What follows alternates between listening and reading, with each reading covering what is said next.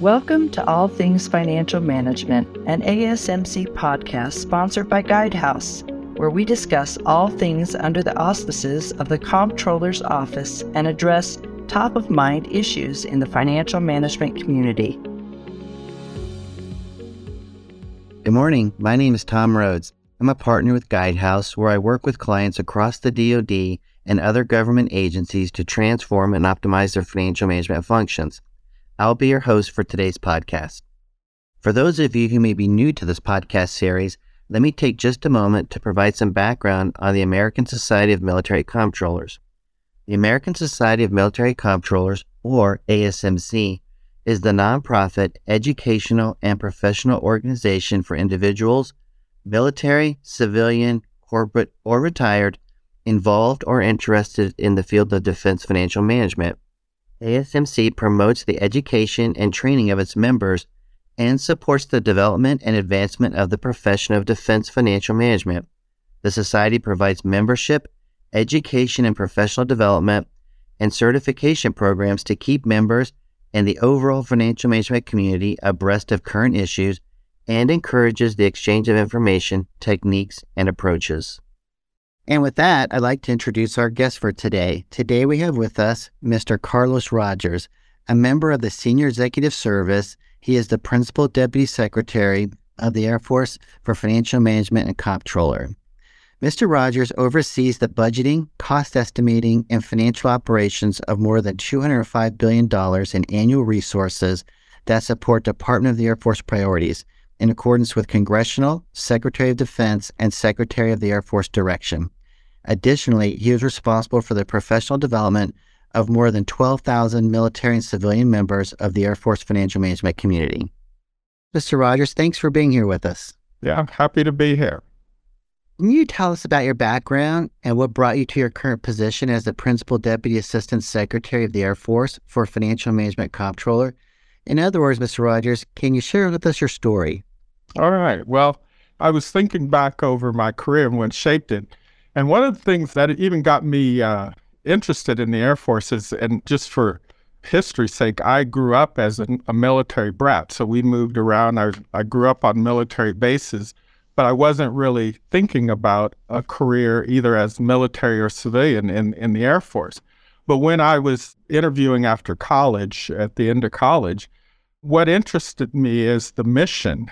And so I looked at different corporate jobs and different, and I had really a number of, of good opportunities, but it was the Air Force mission that really attracted me, the, the type of work. And I was very interested to do that work.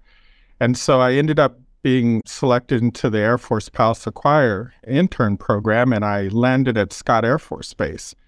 And that was really a great place to be because I had some wonderful mentors. And I always go back and talk about the mentors because they shaped how my career has unfolded. So I had uh, two lieutenant colonels and a civilian that were the primary people that mentored me.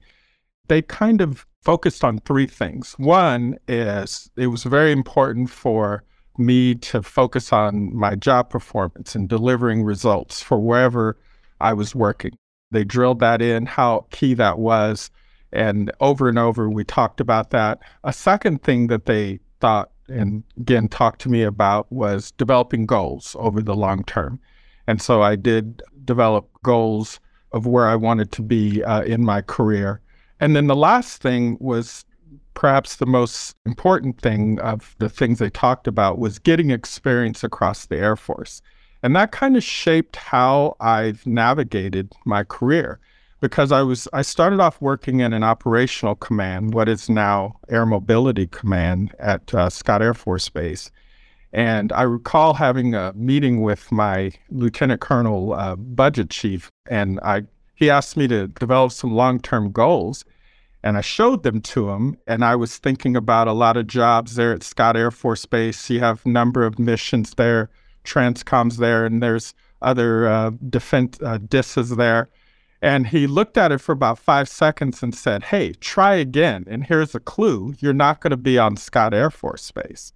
And so, what he encouraged me to do from that operational experience is to take a job in a support command. And at the time, there was an Air Force Communications Command that was there, and it did some of the things that you see Air Force Materiel Command do today. I took that job, I followed his advice, and it connected me with some other mentors, and I ended up going from there to another operational command. And so this was kind of the pattern that I was trying to achieve as part of my goal get as much experience as possible. And so I ended up down at Hurlburt Field in, in AFSOC, Special Ops Command. And that was a, a great experience because it was a new command. And so I got involved in a lot of things that I probably wouldn't have at the grade that I was at. And from there, I, after you're working some years, I wanted to move on to a another a support command. And so at Eglin, there was an opportunity to work in test and evaluation. So I did that. And I maneuvered myself into the acquisition and worked on a number of major defense acquisition programs. And I didn't intend to stay at Eglin for my entire, or at least for a good amount of time, but I was getting promoted and getting additional responsibilities and growing. And I did that. And so after working there, my next move was what? Again, try to get into an, another operational command or come to the headquarters. And so I uh, had an opportunity to come to the headquarters here to work in SAF FM. When I was on the way, or at least planning to come up, there was an opening at the F-35 program. And so I ended up getting an opportunity to serve there.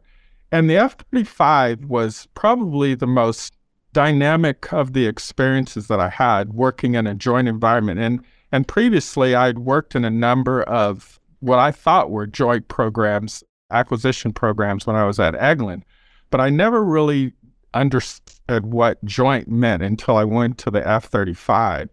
Because working in that program, in order to really do it effectively, you had to do it from an OSD perspective. You could not do it from a Navy or Air Force perspective.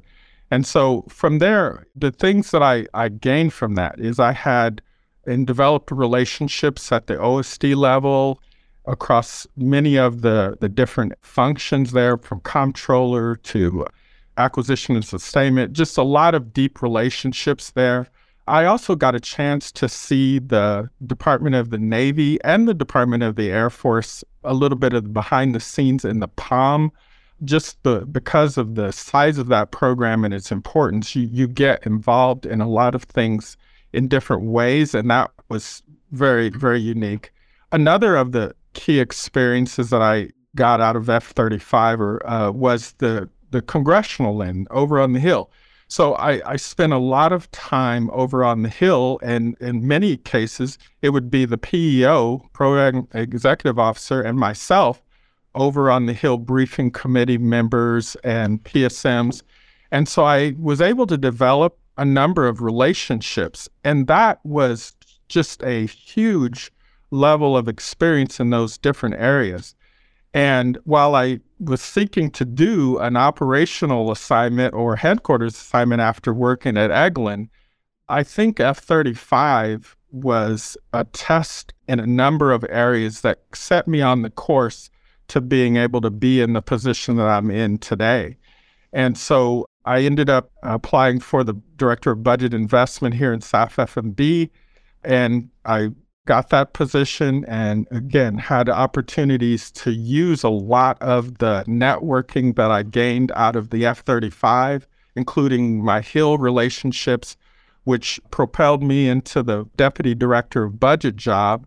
And then, you know, here I am. And I look at back at my career and I look at all of the things that happened, whether I was working in an operational environment or working in a supporter environment, working in different levels and collaborating, learning how to collaborate and learning how to maneuver inside the building were just hugely important. And that's really how I think I was able to get to this level and to get into this key position.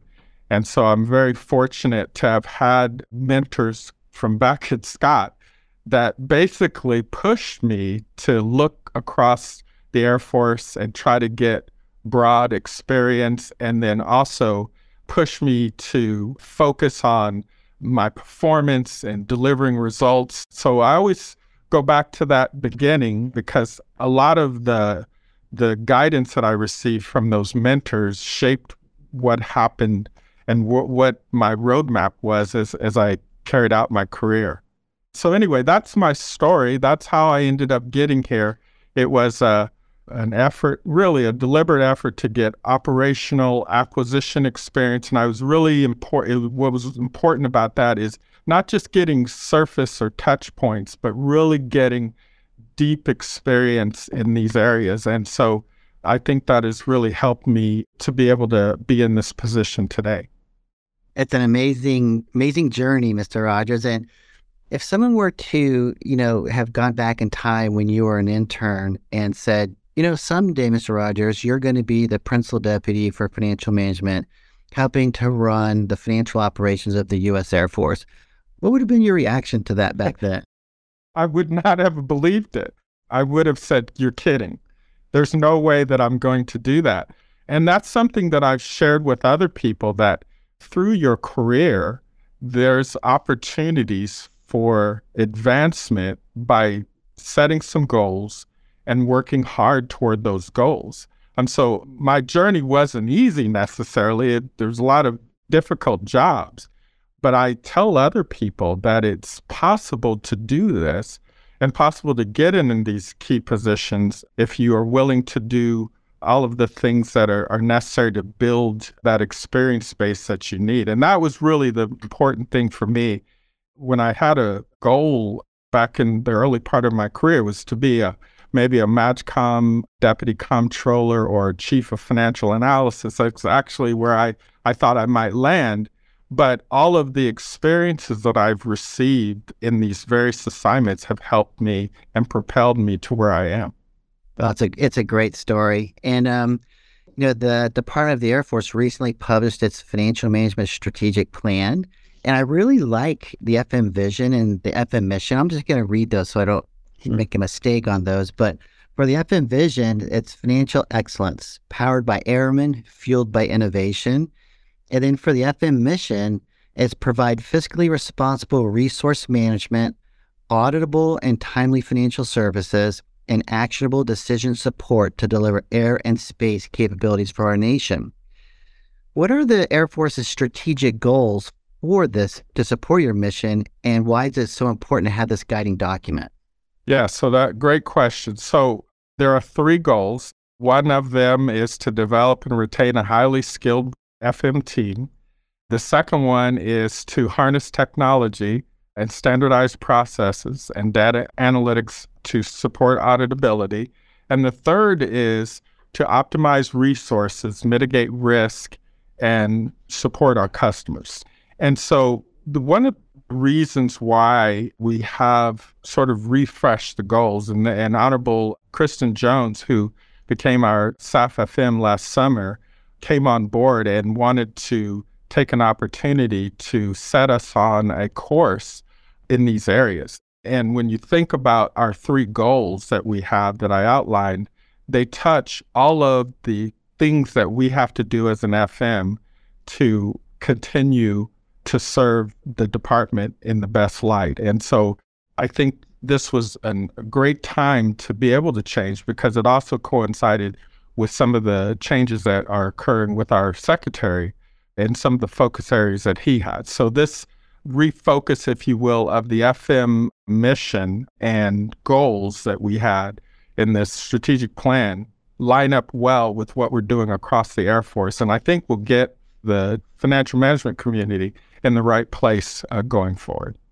That's great. And I um in the mission, your the FM mission says financial excellence powered by airmen. And I noticed that developing and retaining a world class workforce is the first goal in your yes. strategic plan. How do you plan to do this in today's competitive environment for talent? Yeah, so this, and uh, you're right, the competitive environment, and, and we have different environments around the country. In the national capital region, it's a competitive environment. And so we recognize that we have to be very deliberate in our action. Well, I think one of the things that we, as we started looking at this ability to develop and retain talent, is we have to spend some time understanding what happens. Why do people stay? Why do people go? Or why do people leave FM? And we've done a lot of work to understand the workforce and to get some feedback from the workforce. And then the other part of it is we've had to adapt some of our processes so that we could meet the needs of the workforce today. For example, during the pandemic, we all organizations did some level of telework. But as we got out of the pandemic, we looked hard at being able to provide those kinds of capabilities for our workforce in all areas. And and when I across all of our, our, our divisions and directorates and in all of our locations. And so we're using or trying to use those kinds of tools so that we can meet the employees of today and what they're expecting. And then the other thing that we're trying to do is make sure we understand where our high performers are. And so we have been doing some work to identify who those high performers are in our various elements of our organization and then determining ways that we can incentivize them to stay with and, and retain them over over the life of, of their career. And so there's various ways to do that. But in some cases, it has to do with making sure we have done the work to define those career paths and the assignments that those individuals can take so that they continue to develop and continue to grow. And those are things that are going to be important for us over the long term as we go down the path on, on this goal. And so we have a lot of work to do in this area, but we feel that we have to look at all aspects of what it takes to retain the workforce, as well as looking at being able to go out to colleges and other places and, and work with our personnel center to uh, allow people to understand what kind of jobs we have and where they may be able to fit in with us. And so that's the journey that we're on in this particular area. And when you go out to colleges to recruit new candidates, what do you share with the candidates about the value of pursuing a career with the Air Force? Like, how do you convince them that this is the place to be?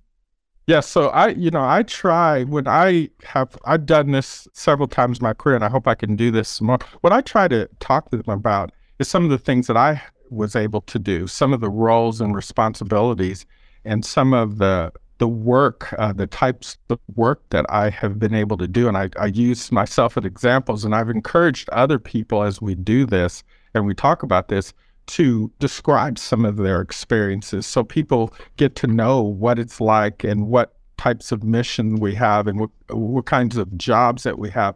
I think sometimes when people think about government jobs or civil service, they think of a big bureaucracy and and I don't know if, if you're not familiar with the military, it's it, in some cases you may not even understand what kind of work that we do in the government. And I think it's important for all of us to explain that, to provide examples of things that we do and the focus areas that we have so people can get a better sense for the type of work we have. Because that's sort of what happened with me. And again, that was some years ago.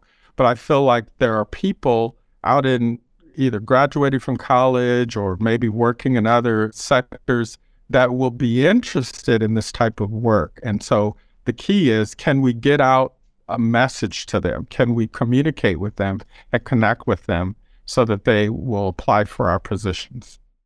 I noticed, Mr. Rodgers, that in the FM mission, it's one of the principles is to have audible and timely financial services. So audit obviously is a priority for most of services today.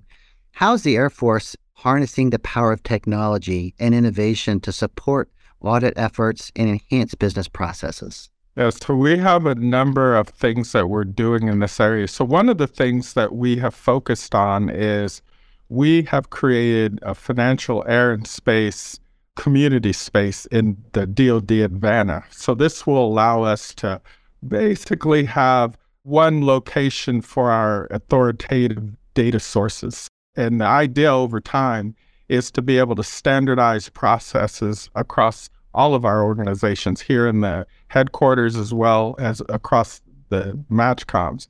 And this financial air and space team resources, faster, a community space, is our path for the future to have that essentially address that standard process piece of this. And so we've moved some of our systems on to the cloud uh, in this environment. And we've also made plans to move other systems. But the idea is to streamline the work that we do and to create, again, authoritative sources of data that all of our both MAJCOMs and FieldComs can use. And that we feel like will put us on a path to be audible in the future, but it also will help address some of the issues that we have with manual processes and manual workarounds and, and those sorts of challenges. Another area that we have been working very hard on is robotics. So we have put together a number of different processes that essentially get us out of some manual processes. You can use robotics to do a lot of things, and we have over 40 different applications that we have put in place over the last several years, and we will continue to do this. And, and in some cases, some of these things have helped automate some of the things that we have to do as a financial management community.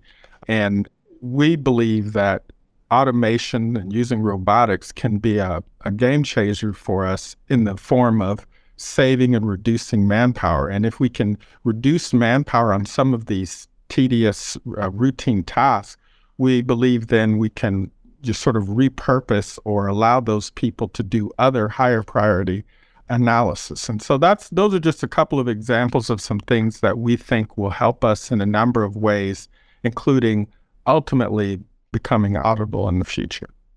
Great. Thanks, Mr. Rodgers. So we like to wrap up each episode with some advice for our new careerists. So knowing what you know now, what advice would you give a new careerist who's just starting out their career?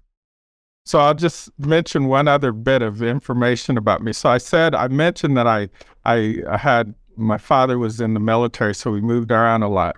So I went to 11 schools from kindergarten to 12th grade. We moved almost every couple of years.